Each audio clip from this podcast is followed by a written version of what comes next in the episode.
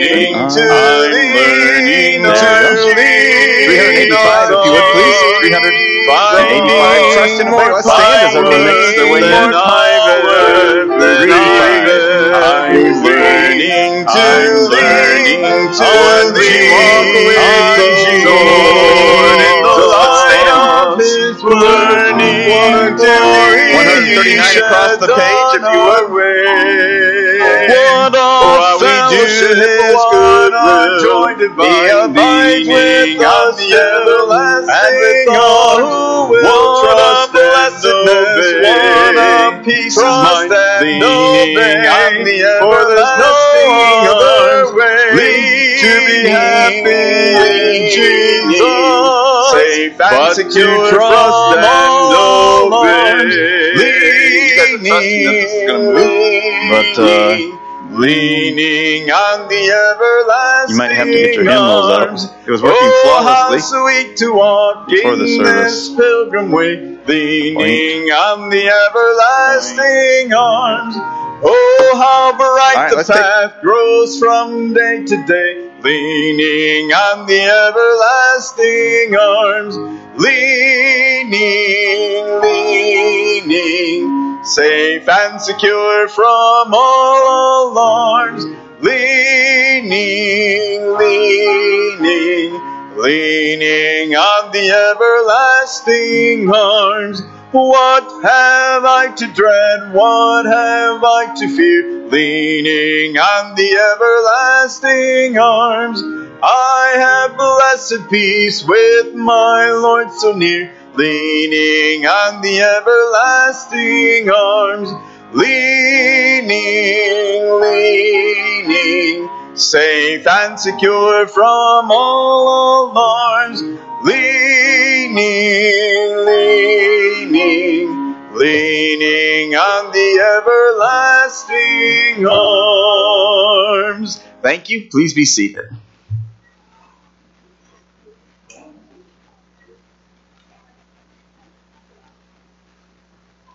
All right, let's take our Bibles this evening.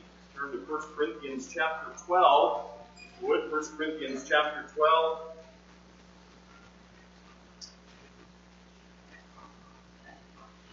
And we're looking at the doctrine of ecclesiology, which is the doctrine or what the Bible teaches about the church. Now, um, there are a lot of different churches out there, right? And um, a lot of different churches do a lot of different things, and uh, not every not every place that is called a church is actually a biblical church. And uh, many of us here uh, this evening have had the privilege of growing up and being a part of a local church, and I mean a, a biblical church, a church that um, is the way God would describe it. And so I want to look this this evening at just some of the different functions of a church. So some for some of us, I caught one of you filling out the blanks ahead of time. Uh, so for some of us, this is a little more review, and for others, maybe this is the very first time you've heard any of these things. We'll look at some different passages of Scripture, but I think it'll be a help to us uh, this evening. Also, for some of us, these truths, we know them, but we have children, and these are wonderful truths to teach our children. Okay? We want our children to know these things, and sometimes we just take it for granted that because we know it, our children know it, or our grandchildren know it. And that's not always the case. So uh, hopefully it'll be a help to you and your family. So, what is the church? And that's the question. What is the church? Well, a church is a called out assembly of born again believers. Now, that's, i that's worded that way on purpose. Uh, a church is not a, a corporation, a church is not a building. Uh, a church is a called out assembly, an assembly meaning a group of people who assemble, come together, and they've been called out by God. They're born again. That's, that's what a church is. There's a couple of word, words here in your handout ecclesia, uh, kuriakon, Greek words. The, ecclesia, the first one, number one, means uh, called out assembly. This is the Greek word that's used, found most of the time in the Bible in, in referring to a church. This is the most common New Testament word. Um, but we form a church when we assemble. Now, that's something I want you to think about. uh, when when we go when we leave this place and we go out uh, to our separate homes this evening and we are out in the workplace, we're not assembled. Okay, we're not assembled. Now that doesn't mean we're not a part of the body of Christ. No, we're still a part of the body of Christ. It doesn't mean that we're not a part of the family of God. No, we're still a part of the family of God. And in the general sense, we're still a part of the church um, of Christ, but we're not assembled. So assembling is actually a very important thing. And it's something that the Bible teaches. Uh, in fact, Hebrews talks about not forsaking the assembling of yourselves together as the manner of some is, but so much the more as you see the day approaching. So it's very, very important to assemble with God's people. And um, so uh, uh, ecclesia means a called out assembly or separated. So the physical building, and know this, the physical building is not the church. If we did not have a, a physical building, uh, would we cease to be a church? Yes or no? No. Uh, now we would still need to assemble. Maybe we wouldn't be able to assemble as in a, as large a group as we do now. Um, in different parts of the world, there have been diff- there have been persecution that's come upon churches, and uh, and oftentimes in those kind of places, maybe in the Middle East or uh, in China today, uh, sometimes, many times, they don't have buildings like this to meet. They don't have signs out front announcing or advertising. Hey, come on in. We're having we have an Are You Recovery, or we're going to have an Awana, or we're going to do family staycation. You know, they don't advertise those sort of things. No, it's a matter of let's just get our family safely to the other family's house and a few other families join, and that's the assembly, that's the church. So I'm thankful for this facility. It's wonderful. I'm thankful for a platform and a pulpit, and and you know, I'm thankful for the sound equipment and all these sort of things, and a piano. These are all wonderful things. We take them for granted. We when we think church, that's what we think of. We think a lot of these things, but really, uh, the church is just a group of believers who God has saved and they assemble. That's what the church is. Um, you see the, the, the other Greek word there, number two, kuriakon, it means belonging to the Lord. Belonging to the Lord. There we go. Clem, if you uh, if it's not working, you see I'm there, just go ahead and advance it. Belonging to the Lord. Uh, letter B, the word church is used in different ways in the Bible. The word church is used in different ways in the Bible. In Matthew chapter 16, Jesus Christ identified the church as an assembly that he would build. He said, I will build my church, and the gates of hell will not prevail against it. Uh, the Apostle Paul recalled how he had persecuted the church. So it's used in different ways. Um, when the church is mentioned in the New Testament, over 95% of the time, the Bible is referring to a local church. Isn't that interesting? Um, 95% of the time, over 95% of the time, when the word church is found in the New Testament, it's referring to a local church. Um, how many of you can name some of the local churches in the Bible? Go ahead, Jimmy. Corinth. Sure, the church at Corinth. Somebody else. Church at Galatia. Church at Ephesus, Philippi. The church at Ephesus. Yeah. Church at Colossae, church at Antioch. Yeah. There was a church in Berea, the Bereans. Laodicea. Yeah. Church of Jerusalem. Yeah. That's where it started. Yeah. he said it was the First Baptist Church. I don't think they would have called themselves that. But they did teach and preach the Bible. You know, it's interesting, and, and these are things not to create a, a stir or a controversy, but these are things sometimes we take, and we live at a different time in history. Sometimes we take pride in identifiers of ourselves. And, um, you know, in those days, you know, in Flushing, uh, the church, people were saved, they were baptized, they were added to the church, they began to follow Christ, they began to learn of Christ, they began to be, be disciples, be discipled, and make disciples themselves and, and they wouldn't have had a sign. They just would have assembled, and that was the church. And there were these local churches.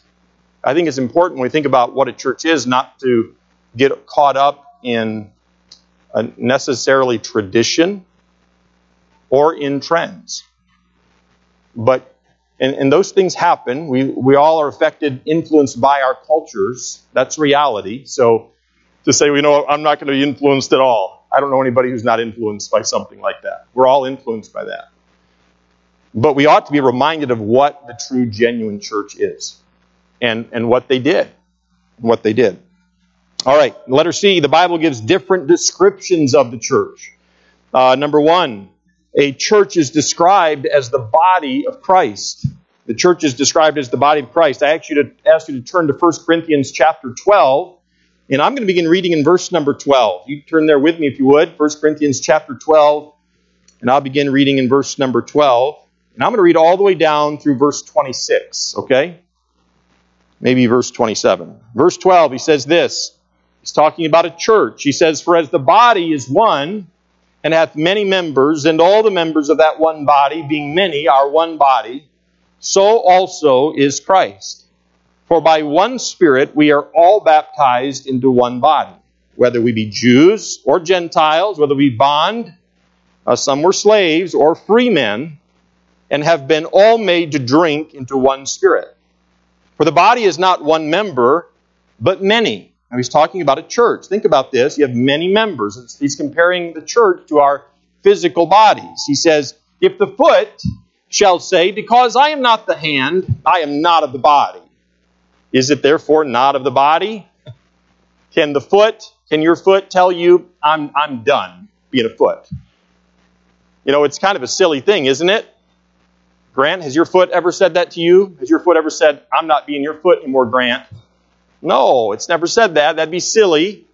And uh, but I suppose sometimes a church member can say, you know what, I'm just tired of being the big toe around here. You know? Okay, let's keep going.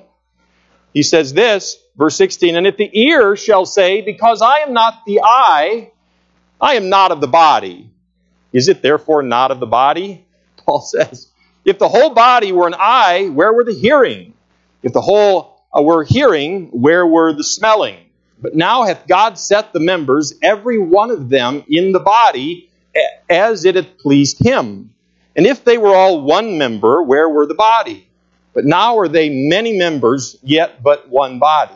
And the eye cannot say unto the hand, I have no need of thee, nor again the head to the feet, I have no need of you. Nay, much more uh, those members of the body which seem to be more feeble are necessary. And those members of the body which we think to be less honorable, upon those we bestow more abundant honor, and our uncomely parts, he's talking about our, our uh, insides, our lungs, our spleen, okay, these sort of things our uncomely parts have more abundant comeliness. Wow, I would want to live, live without my internal organs. I wouldn't be living at all, would I? Verse 24, he says, For our comely parts have no need, but God hath tempered, he has fused the body together, having given more abundant honor to that part which lacked. That there should be no schism in the body but that the members should have the same care the members with it. Now ye are the body of Christ. Every member has a different job to do. You know, there are some in this room, and, and you would say, Pastor, I've been saved a long time, been a member of the church for a long time. And you know, I can't do all the things I used to do. Well, you know what? I want you to know this. We need you. Not, not necessarily, I'm not talking about the pastoral staff. God needs you if we're going to be healthy. Now, there might be someone here and you, you've not been saved very long, and you say, Pastor Ferguson, I'm not even officially a member of Trinity Baptist Church, but you know in your heart that God has brought you here. He has brought you here. He's joining you to Trinity Baptist Church. And you say, Pastor Ferguson, you know, there, if I were really transparent, there are struggles that I have. Pastor, there are things I'm, I'm kind of ashamed of. I still struggle with them, and I wish I didn't. You know what? Well, uh, we all have flesh. There's a struggle. We have to choose to follow Christ. But I want you to know something. this assembly, if Christ is adding you to this church, we need you. We need you. And it's not for any one of us to look around and say, wow, you know, they're the more comely part. You know, they they they have abilities and talents that are off the charts. And they're more important to this church than those people over there. That is a wrong attitude. That is an absolutely wrong attitude. We shouldn't have it. So a church is described as the body of Christ. Uh, you see it there in 1 Corinthians 12 and verse 22. Clem, it seems to be have gone away. I'll read it to you. 1 Corinthians chapter 12 and verse 22 says, Nay, much more, those members of the body which seem to be more feeble are necessary. Thank you, Clem. You see it there. Those members of the body which seem to be more feeble. We could say maybe we could make application from this. Maybe some would say, well, I'm more feeble, I'm older. Or I'm more feeble, I don't know as much of the Bible as other members of the church. That we could say that's feeble. Or, or maybe some would say, you know what, I, I stumble, and I fall more than I, I think I should. And we could say, well, that's more feeble. But those, uh, much more those members of the body which seem to be more feeble are necessary. Necessary. Needed. Needed. So important. Um, 1 Corinthians 12 also teaches us that a church cannot function properly in the face of jealousy. We need to remember that God has placed us in the body of Christ according to his will. I didn't get to choose, and you didn't get to choose in that sense, but Christ has placed us into an assembly. He adds to the church according as he wills. Number two, a church is described as a building. A church is described as a building. So we see these different analogies the analogy of the body and now of a building. Jesus Christ is described as the chief cornerstone. We, we've studied that in Sunday mornings. He's described as a builder, and he's described as the foundation. Um, number three, the church is described as the bride of Christ. The bride of Christ in uh, John chapter 14, Jesus said to his apostles, He said, I go to prepare a place for, for you. And the picture there is of the bridegroom going to prepare uh, a mansion or an addition unto his father's house for his bride. And that might take a year or a certain number, amount of months or some uh, allotted time. And the bridegroom would go away and he would prepare a place for his bridegroom, and then he would come and he would take her back and he'd bring her to her new home. Okay? And, uh, and that's what the Lord Jesus Christ is going to do to us. In uh, Revelation chapter 19, you see it here. It says, Let us be glad and rejoice and give honor to him, for the marriage of the Lamb is come, and his wife hath made herself ready. Now, I wonder, you know, we as a church are likened to the wife of the Lord Jesus Christ, the bride of Christ. Are we keeping ourselves, ourself as a church for the groom. Do you think we should do that? Yes or no? We should. Now, the reality is, is we're all tempted. James talks about, he says, ye adulterers and adulteresses. So sometimes we are unfaithful to Christ. The, the Hebrew believers in the book of James were unfaithful to Christ. They were caught up in pride in themselves. They were arrogant. They were quarreling and fighting. It was sad. Uh, we ought to keep ourselves for our Lord and our Savior. So, uh, the Bible talks about these different descriptions the body of Christ and the building of Christ and the bride of Christ.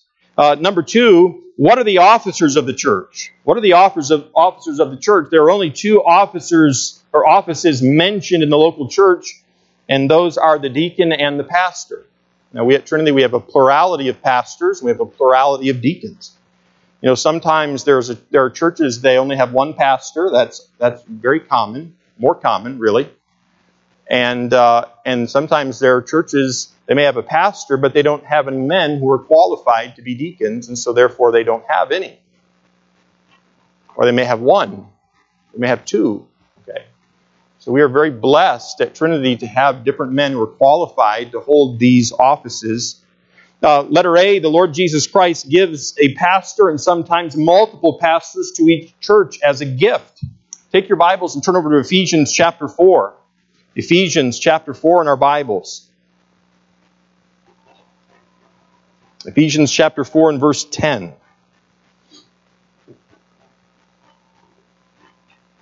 And in this passage,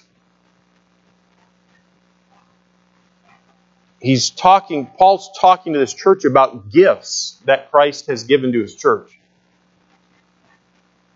Uh, look at verse 10. He says, He that descended is the same also that ascended up far above all heavens, and he that he might fulfill all fill all things. He's talking about Christ here. Now, what did Christ give to us? Look at verse 11. And he gave some apostles. Of course, we know there were 12 of those, and some prophets.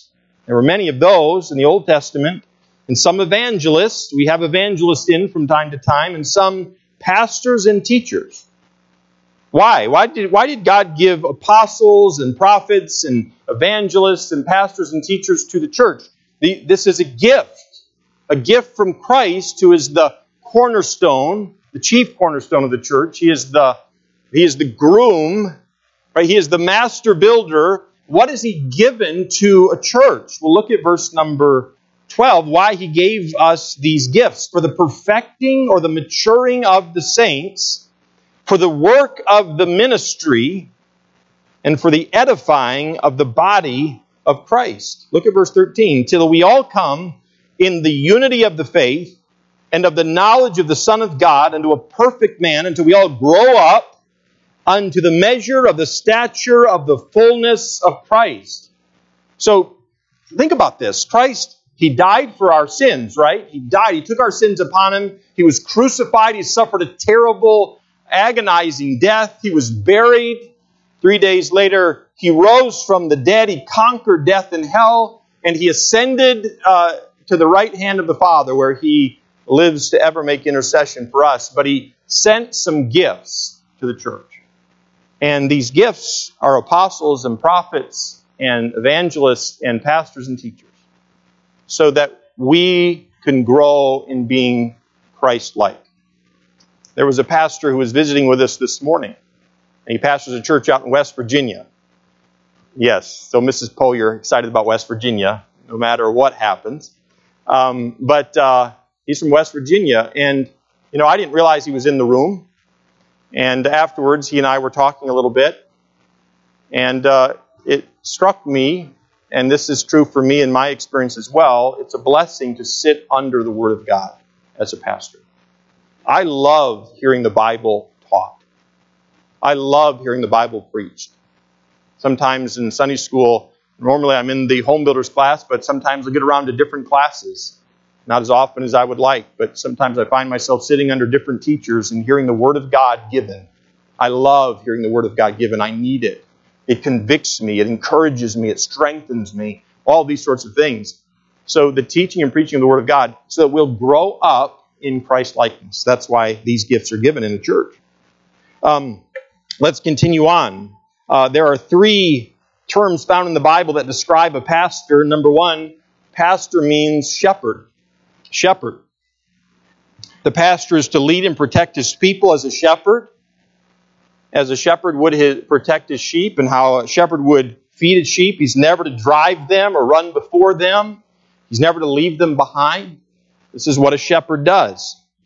Um, Paul, the Apostle Paul, spoke with some of the elders of the church at Ephesus.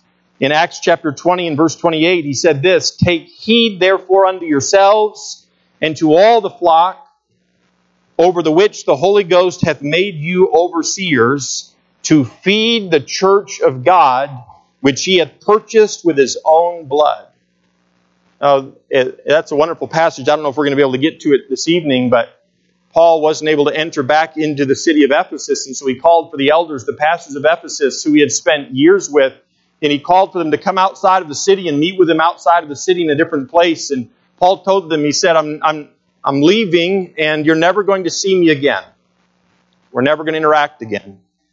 And he reminds them, I, I, was with you for a space of three years. For three years, I taught the Word of God to you. And for three years, they would have grown in the Word of God. And their love for the Word of God grew, and their understanding and their knowledge grew. And they had been called by God to pastor. And so they had begun to pastor. And Paul warned them of different uh, grievous wolves that were going to enter in amongst the flock and destroy the church or try to destroy the church. In fact, he warns them even of some pastors who are going to cause damage to the church. And uh, before he leaves, the Bible records how they hugged his neck and kissed his neck and they wept. And they, they loved him. They loved him. Pastors, a pastor means shepherd. When you see it in the Bible, that's the word pastor, means shepherd. And there are three of these words in the New Testament are used to describe a pastor. Uh, now, number two, bishop means overseer. Bishop means overseer. And this word emphasizes the idea of the pastor being an overseer of the house of God, of the church. A pastor is to be a shepherd. He's supposed to be in tune with his sheep. He's supposed to know what sheep is hurting, what sheep is lame, what, what sheep needs some tender care, what sheep is, which sheep is spooked, uh, which sheep keeps straying and, or keeps falling in over the cliff down to a little ravine. You got to go down and pull it out again, time and time again. What's wrong with this sheep? Uh, was it one of you who sent me a little video of a sheep recently? But I don't know. Maybe you saw this. But this this uh, I don't know what country was in, but this sheep there was this like ditch. It was a pretty intense ditch. Uh, it was deep, and uh, and there's this sheep head first down in the ditch, and this young fellow reaches down, he's grabbing this sheep by its back leg, and it's pulling, he's pulling, he's pulling, he's pulling, he's really pulling, and I'm thinking, wow, the leg's going to come off. Leg of lamb, leg of sheep. You know, he's just pulling away, and finally gets the sheep out, and this was a long ditch. He pulls the sheep out. I wish we had it on video here tonight. That'd be fun. You'd enjoy it. But uh, don't Google it right now. So he pulls the sheep out, and the sheep takes off running and he jumps over the ditch and he bounds a couple times and he takes this big, long jump. I mean, it was quite an acrobatic looking jump. But he did not clear the ditch. He went head first in the ditch again. I mean, head first. And we're talking a, you saw the video. All right. It was funny. It was hilarious. Yeah. And sometimes sheep are like that. Sometimes we're like that. You know, our shepherd, our great shepherd, pulls us out of the ditch, you know, and we take off again and bonk. Right? So, uh, a pastor uh, is an under shepherd. That's what he is. He's an under shepherd.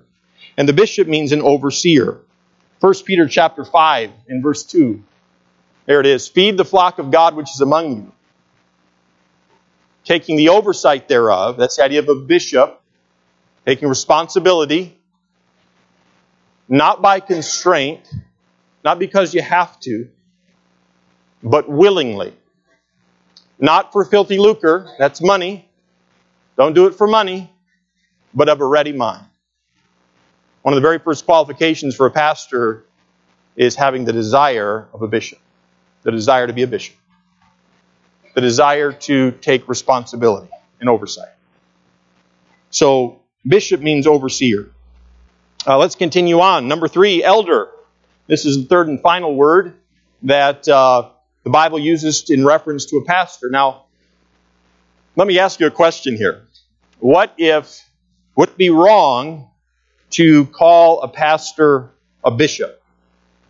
Would it be, would it be wrong to call Pastor Scott Bishop Scott? Yes or no? No. Would that, would that be biblical? Yes or no? Yes, it would. Some of you are like, I can't say yes. It would. It'd be biblical. Now, is that what we do in our culture? Yes or no? No, it's not. So uh, we're not going to try to force the issue.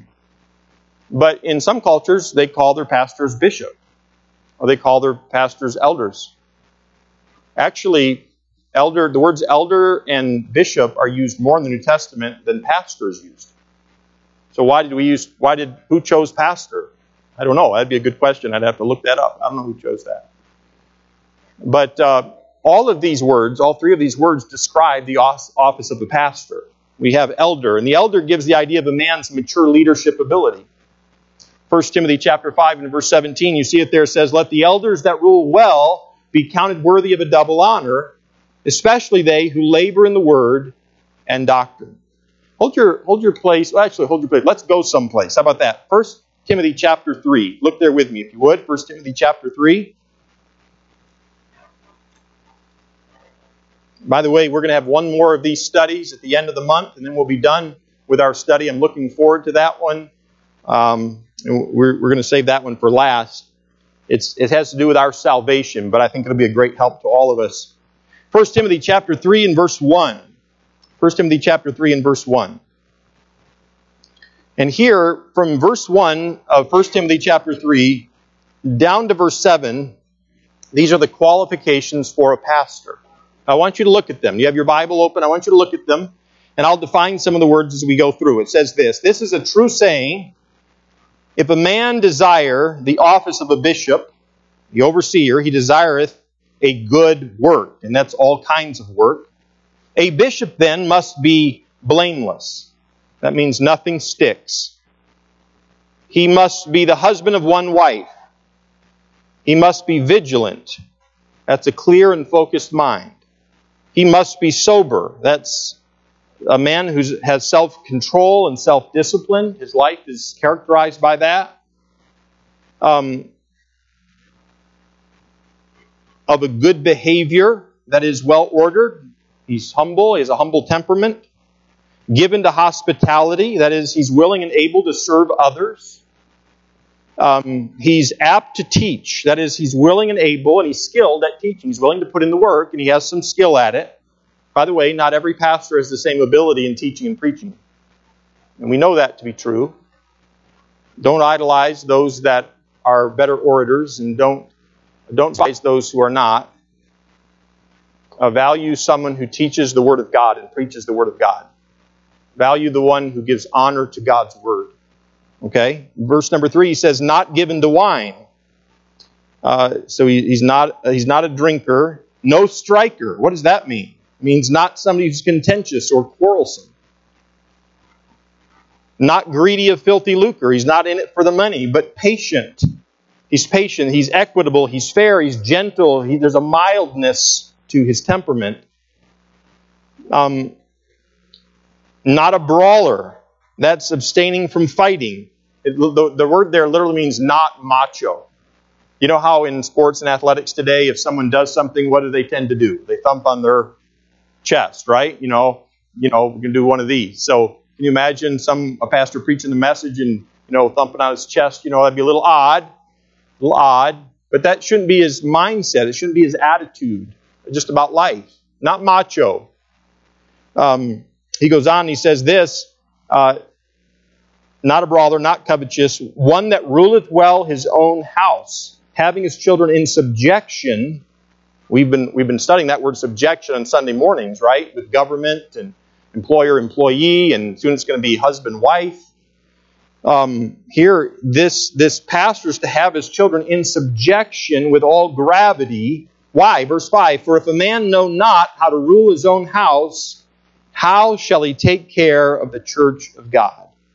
Not a novice, lest being lifted up with pride he fall into the condemnation of the devil. Moreover, he must have a good report of them which are without, lest he fall into reproach and the snare of the devil. We could go on to another passage over in Titus chapter 1. We're not going to take time to do that, but there are more qualifications. Some of them overlap over in Titus chapter 1, verses 6, 7, and 8. I want to look now at the, the office of the deacon. Okay? We've looked at the pastor. We want to look at the office of a deacon. The office of the deacon, according to letter B, the office of a deacon was instituted in Acts chapter 6. So turn there, Acts chapter 6 in your Bibles so that the apostles could dedicate more time to prayer and the ministry of the word. And we have some wonderful deacons within this church. I texted one of them this week because there was another one who was in the building doing a bunch of work. And I don't know if anybody called him and asked him to do it or if he just saw the needs and he took it upon himself. But um, the word deacon means servant. Now, to serve the Lord within His church, do you have to have the title of a deacon? Yes or no? No. So please don't hold back from serving the body of Christ. You say, Well, I've not been voted in as a deacon yet, so I can't serve the Lord. Don't do that. Uh, serve the Lord with gladness wherever you find yourself. Um, you're in Acts chapter 6, and I'm not. You beat me. Acts chapter 6. Look with me, if you would, at verse 1. Verse 1. It says, And in those days, this is speaking about the church in Jerusalem, Mr. Jex, when the number of the disciples was multiplied. Is that a good thing or a bad thing? The, the number of disciples were multiplied. How many of us like multiplication more than addition? Well, you do if you're talking about your income. You're talking about your outgo, you'd rather it be addition, right? But so it, this is a good thing. The church of Jerusalem was growing leaps and bounds. People were being saved and baptized. They're being added to the church. Not just added, they're being multiplied. The church is growing quickly. But notice what happens in this early church. This is so sad. Look at the middle of verse 1. He says, There arose a murmuring of the Grecians against the Hebrews. So in this church of Jerusalem, you had believers who were of Greek origin they were Greeks. And then you had members of this church who were Hebrews.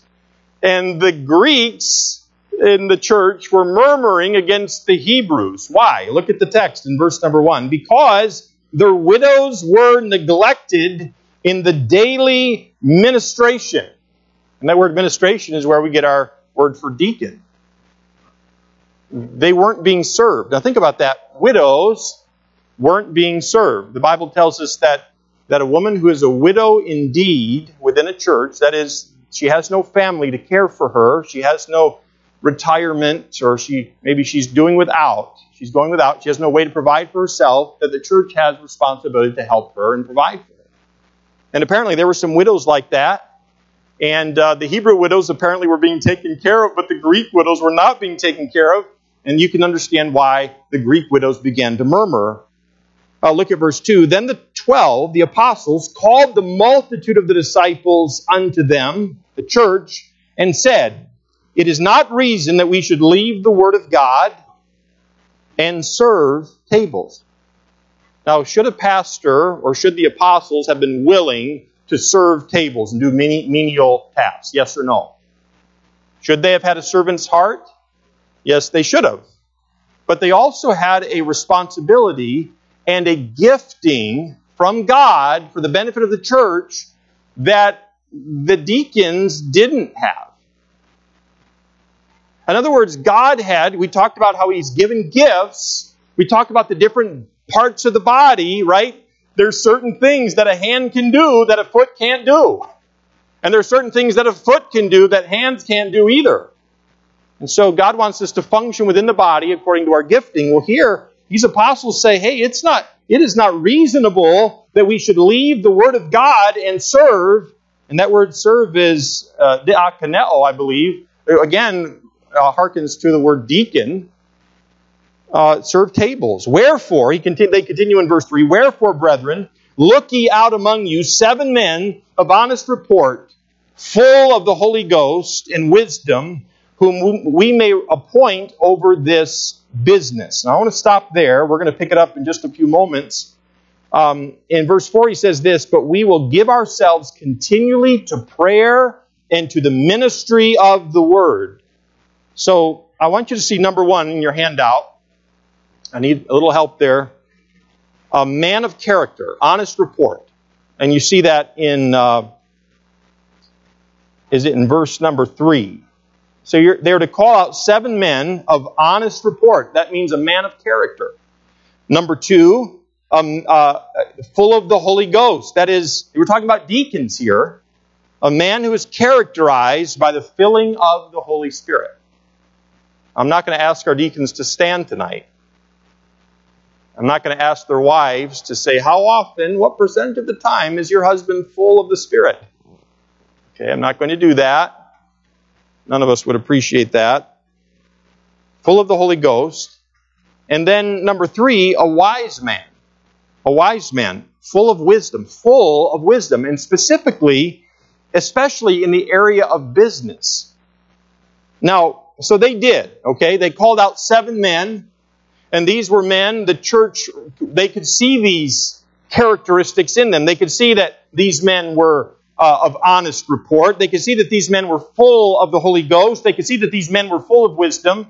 And so they, they made them deacons. Now look what happens in verse 5. And the saying pleased the whole multitude, and they chose Stephen, a man full of faith and of the Holy Ghost, and Philip of Prochorus and Nicanor and Timon and uh, uh, Parmenas and Nicholas, a proselyte of Antioch, whom they set before the apostles, and when they had prayed, they laid their hands on them. Now, I want you to see what happens to the church at Jerusalem. This is amazing. Now, we might read this at first and say, you know, what were these apostles? They weren't willing to serve tables, you know. They weren't willing to deal with the Grecian widows. That was their problem. They wanted, sure, they wanted to go study the Bible and pray, right? Look what happened. This is God ordained. Look at verse number six.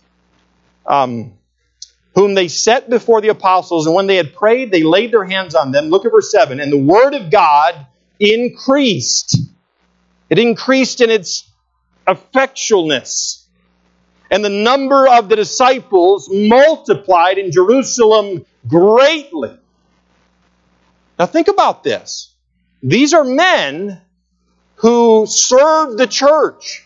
These were men who were willing to serve tables and wait tables. They were willing to do some menial things. They were godly men. They were full of the Spirit of God. They had great wisdom. That is true.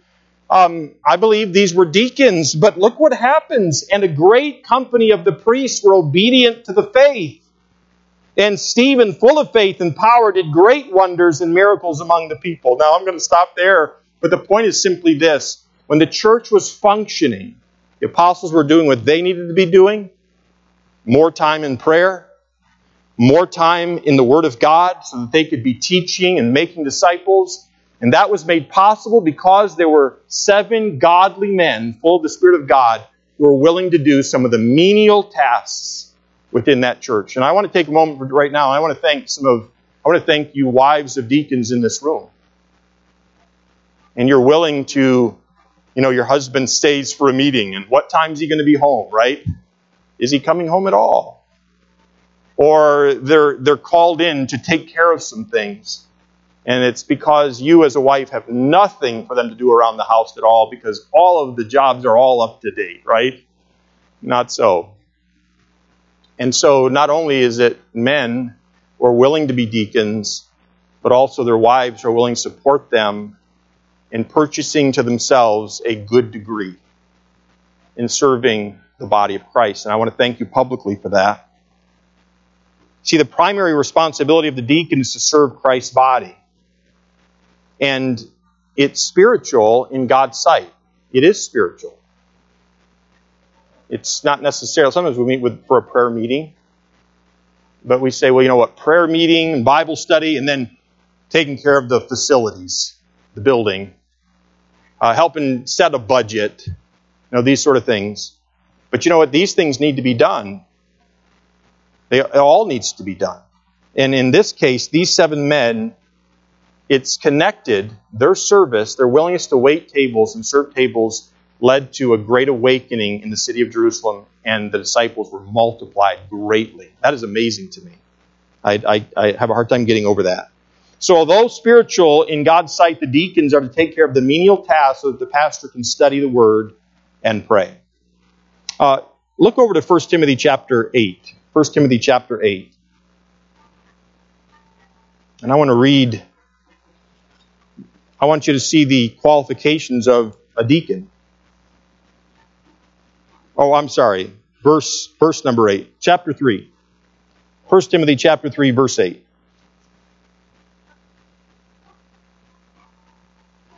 I don't think I put it in your notes, but there's no such thing as a board of deacons in the Bible. Okay. Uh, the IRS, for uh, purposes, uh, require that a 501c3, a church, um, have a board of trustees. Trustees are not in the Bible either. Okay, say Seth, I don't care about any of that. But this, what we're about to read, is in the Bible. Okay, this is what God, this is what's valuable to God. And uh, Look in verse number 8. Thank you, Pastor Scott. There is no chapter 8. First Timothy chapter 3 and verse 8. And I'm going to read down through verse 13. It says, Likewise, this is after the qualifications of the pastor, likewise must the deacons be grave, not double tongued, saying one thing to one person, another thing to another person, not given to much wine, so they're not intoxicated, not greedy of filthy lucre, they're not in it for money. They're not characterized by a love of money, but holding the mystery of the faith which we would know that would be Christ in us, in a pure conscience. And let these also first be proved or tested, examined. Then let them use the office of a deacon, being found blameless. Even so must their wives be grave, that is, they're held in respect. Uh, we're not talking about someone's demeanor, okay? a deacon's wife doesn't have to go around very solemn. Boy, she's grave. No, I'm not. That's not what it's saying here. It's talking about not talking about someone's demeanor, but their character. But notice what it says next. It's talking about the deacon's wives, not slanderers. That is, they're not accusing other people. Their tongue is under control.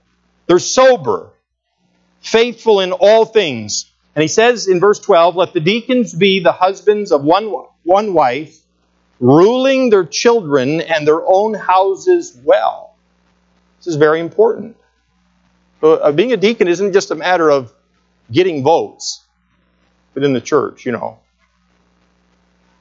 Um, they, they need to be full of the Holy Spirit. They need to have a great deal of wisdom, discernment. And then there's these qualifications ruling their children in their own houses well. Verse 13 For they that have used the office of a deacon well purchase to themselves a good degree and great boldness in the faith which is in Christ Jesus. You know, when you go off to college, you give a lot of money, then you put in a lot of work, and when you're all done, you get a degree, right? Kelsey, you got a degree. Okay, all that work, all those moments of, ah, you did it. Well, a deacon, you put in, it's an investment to serve the body of Christ, and you purchase to yourself, at great cost to yourself, yourselves at times, a good degree before the Lord. This is a very special, a very special office. It's very needed. Number three, I want to look at some ordinance of the church very quickly. Ordinances of the church. Can anybody tell me what the two ordinances of the church are? Anybody here know? Here murmuring. Baptism and the Lord's Supper. I'm glad you know that, Mrs. Jex, because you teach Sunday school to our children. She knows a lot more than that. Um, but there are only two ordinances of the local church, and those are what Mrs. Jex just said. They're the Lord's Supper and baptism. Letter A, water baptism. Let's talk about that for just a few moments. Uh, it comes from the Greek word baptizo, which means to dip under or to immerse. And uh, I want to go there, but we don't have time. We could go to Acts chapter 8, um, and we could talk about Philip and the Ethiopian eunuch. And Uh, God brings Philip there to the Ethiopian eunuch. He's riding along in his chariot. Oh, that'd be cool to see, right? And he was reading from the book of Isaiah in a scroll, but he couldn't understand what the book was saying. And who was this promised one and this Messiah, this root out of a dry ground. And, and God knew he was looking and he was ready for the truth. And he brought Philip there to the Ethiopian eunuch and he climbed up in the chariot, rode along with him, and he told the Ethiopian eunuch what he, what he was reading and who the Messiah was. And the Ethiopian eunuch came to believe upon the Lord Jesus Christ that day. And they came to a, a, a place of water, and the Ethiopian eunuch said, Here is water. What doth hinder me from being baptized? And baptism is identifying. It's a form of identification with a, with a movement or a group or a person. In this case, with, our, with a church and with the Lord Jesus Christ. That we have been, that we have died with Him and we have been buried with Him. Our sins have been taken away and we have been saved by God to live a life that is different than we used to live not loving the things we used to love and not living for the things we used to live for, but to live for Christ and to live by the power of Christ. So, water baptism doesn't save anybody, okay? Water baptism does not save anybody. Uh, there's the other ordinance, and Mrs. Jex mentioned it too, and that's the Lord's Supper, letter B. And the bread represents Christ's broken body. You know, if I don't really like the little crinkly cups that we have to use recently, but I'm glad we can do it. Um, I had to adjust my attitude. Um, but when we take those wafers and we put them in our mouths and we grind them up, it reminds us of the body of Christ, which was broken for us. And, uh, and then we take the juice, right? The grape juice. And that grape juice reminds us of the blood of Jesus Christ, by which he has taken away all of our sin. We've been washed, the hymn writer wrote, in the blood. Um, and we've been, we've been made whiter than snow. Writers of hymns have written about this. So believers are commanded to partake of the Lord's Supper, number one, in remembrance of all that Christ has done. And he says it this way this do in remembrance of me. You know, if it weren't for the Lord's Supper, sadly, I think if we never partook of the Lord's Supper, we wouldn't be mindful of what Christ did for us. Wouldn't that be sad? I mean, he, did he do a lot for us? He did everything for us. He did everything for us. He's given us life, physical life, eternal life, forgiveness of sins. He's given us His righteousness, His power in our lives. He's given us so much. And yet, if it were not for this ordinance, the Lord's Supper, we never partook of it, we would not be mindful of Christ's suffering. You know, connecting it to this morning and that it, following the example that Christ has set for us, I think when I partake of the Lord's Supper, it's going to, it's, I'm going to be thinking a little bit differently even than I have in the past. That I'm to follow his example. It cost him his life. You know, those missionaries I talked about this morning, they, they actually had guns with them. They could have killed those men who came to spear them and actually did spear them. And they chose not to kill an unsaved man, and they themselves died. Now, I'm just telling you these things so you can ponder them in your ponderer. And uh, one of the missionary's sons, Nate Saint's son, actually has become close friends with one of the men who speared his father and some of the other men there on that beach. And that man who killed his father ended up trusting the Lord Jesus Christ, either his father or some of the other men, with a spear. And Nate Saint's father, who died, Nate Saint's son, is good friends with one of the men who killed the missionaries on that beach and they're brothers in Christ. Isn't that a little, that's, is that possible? In Christ it is. In Christ it is. So, number two, every believer must examine himself. Every believer must examine himself and confess and forsake any sin that may be found. This is all part of the Lord's Supper. Uh, last point, Roman numeral 4, and we have one minute. What is the purpose of the church? What is the purpose of the church? We'll run through these. Uh, letter A is to glorify God. The church doesn't exist to do what we want. Well, I want the church to. Or I, well, I think. That, that's not what the church is for. The church exists to glorify God. Ephesians 3 says, Unto him be glory in the church by Christ Jesus throughout all ages, world without end. Amen. The amen is part of what the Spirit of God said. May it be so. May the church bring glory to the Father by Christ. Letter B, to edify its membership. The church exists to build up and to strengthen its membership.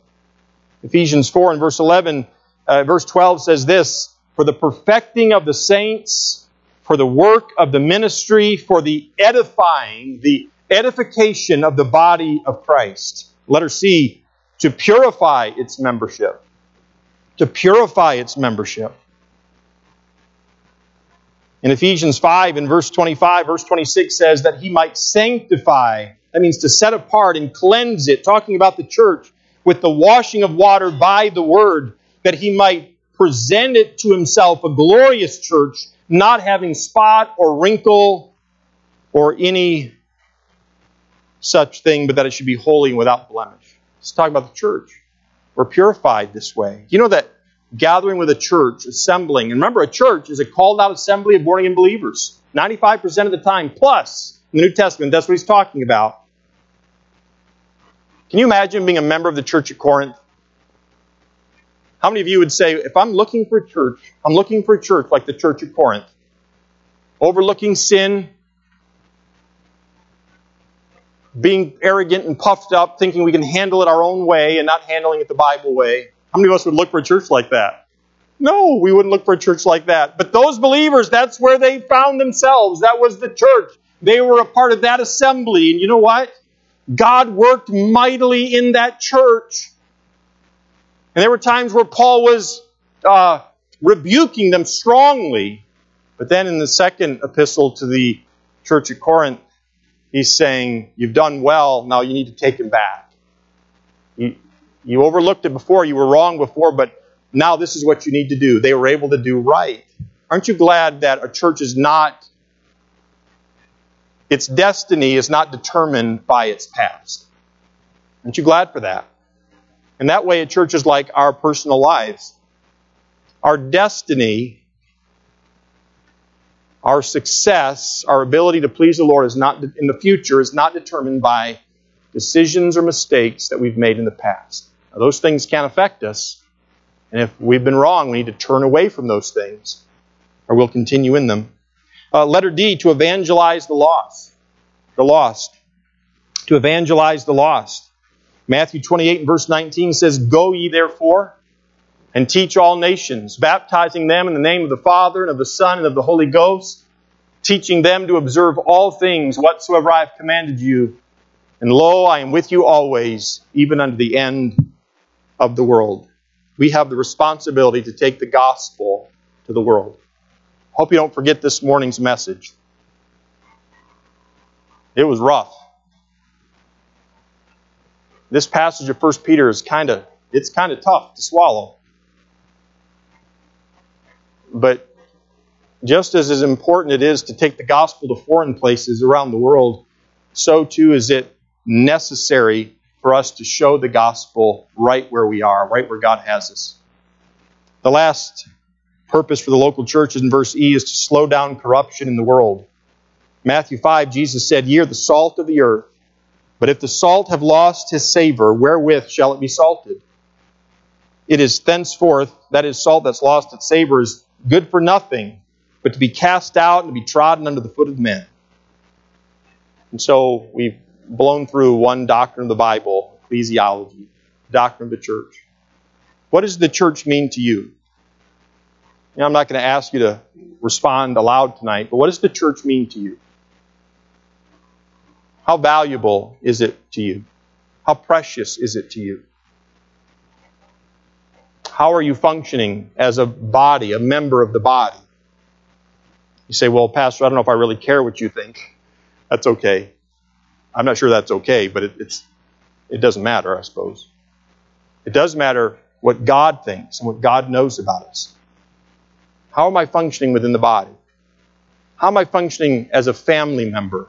within the church that God has made me a part of.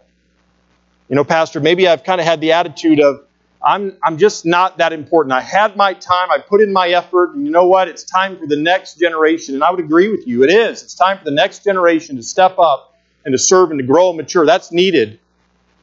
But at the same time, as long as you have breath, as long as God gives you breath and leaves you on this earth, He wants you to be a part of a local church he wants to use you to edify and to make disciples and to do what we've been called to do.